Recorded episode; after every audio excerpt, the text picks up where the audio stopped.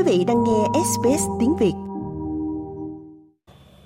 Chính quyền lãnh thổ phía Bắc hạn chế việc bán rượu bia ở Alice Springs trong bối cảnh tội phạm thanh thiếu niên gia tăng vì say xỉn. Làn sóng tội phạm đã khiến nhiều người trong cộng đồng kêu gọi sự can thiệp của liên bang.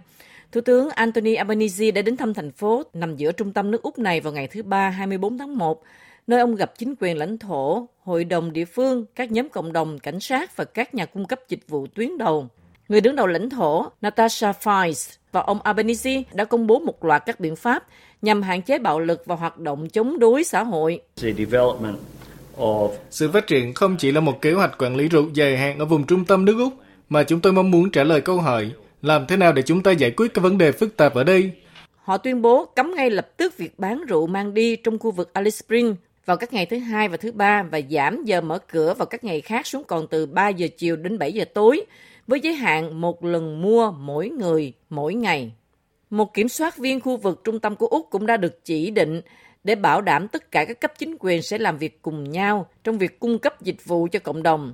Người kiểm soát Dorrell Anderson cũng sẽ xem xét các hạn chế rượu vừa được ban hành thay cho các lệnh cấm đã ban hành trong giai đoạn can thiệp và đã hết hiệu lực vào năm ngoái. Ông Albanese cũng hứa sẽ chi thêm hàng triệu đô la để củng cố an ninh và tiếp tục các chương trình về dịch vụ cộng đồng ở Alice Springs và khu vực rộng lớn hơn. Chúng tôi sẽ mở rộng tài trợ cho các dịch vụ cộng đồng và an toàn mà chúng tôi sẽ cung cấp cho các tổ chức ở vùng trung tâm nước Úc cho đến sau tháng 6 năm 2023. Đó sẽ là một gói hỗ trợ trị giá 25 triệu đô la nhằm mang lại sự bình ổn cho lực lượng lao động ở đó, các tổ chức ở đó và những người phụ thuộc vào những dịch vụ đó trong tương lai.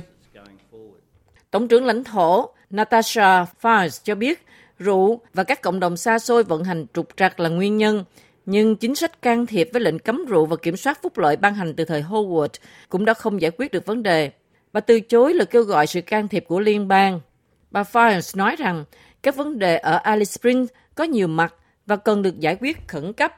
So I do ask the community Tôi mong muốn cộng đồng hiểu rằng chúng tôi không xem nhẹ những quyết định này, nhưng đây là những biện pháp nhằm giảm lượng rượu trong cộng đồng của chúng ta.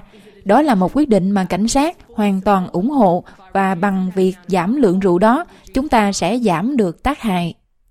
Các chủ sở hữu truyền thống của Alice Springs cho biết, với hàng thập niên bị bỏ bê có hệ thống ở các cộng đồng xa xôi đã dẫn đến tình trạng ngày hôm nay để mọi người gọi đây là cuộc khủng hoảng bà Files đã đưa ra một thông điệp chỉ trích thủ lĩnh phe đối lập Peter Dutton. Về vấn đề hạn chế rượu, chúng ta thấy những thay đổi sau 6 tháng.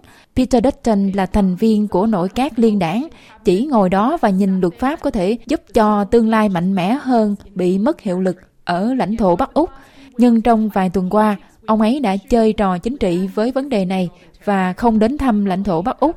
Chúng tôi sẽ chờ cho các số liệu định hình và chắc chắn là sau 6 tháng, chúng tôi cần thực hiện các thay đổi hơn nữa.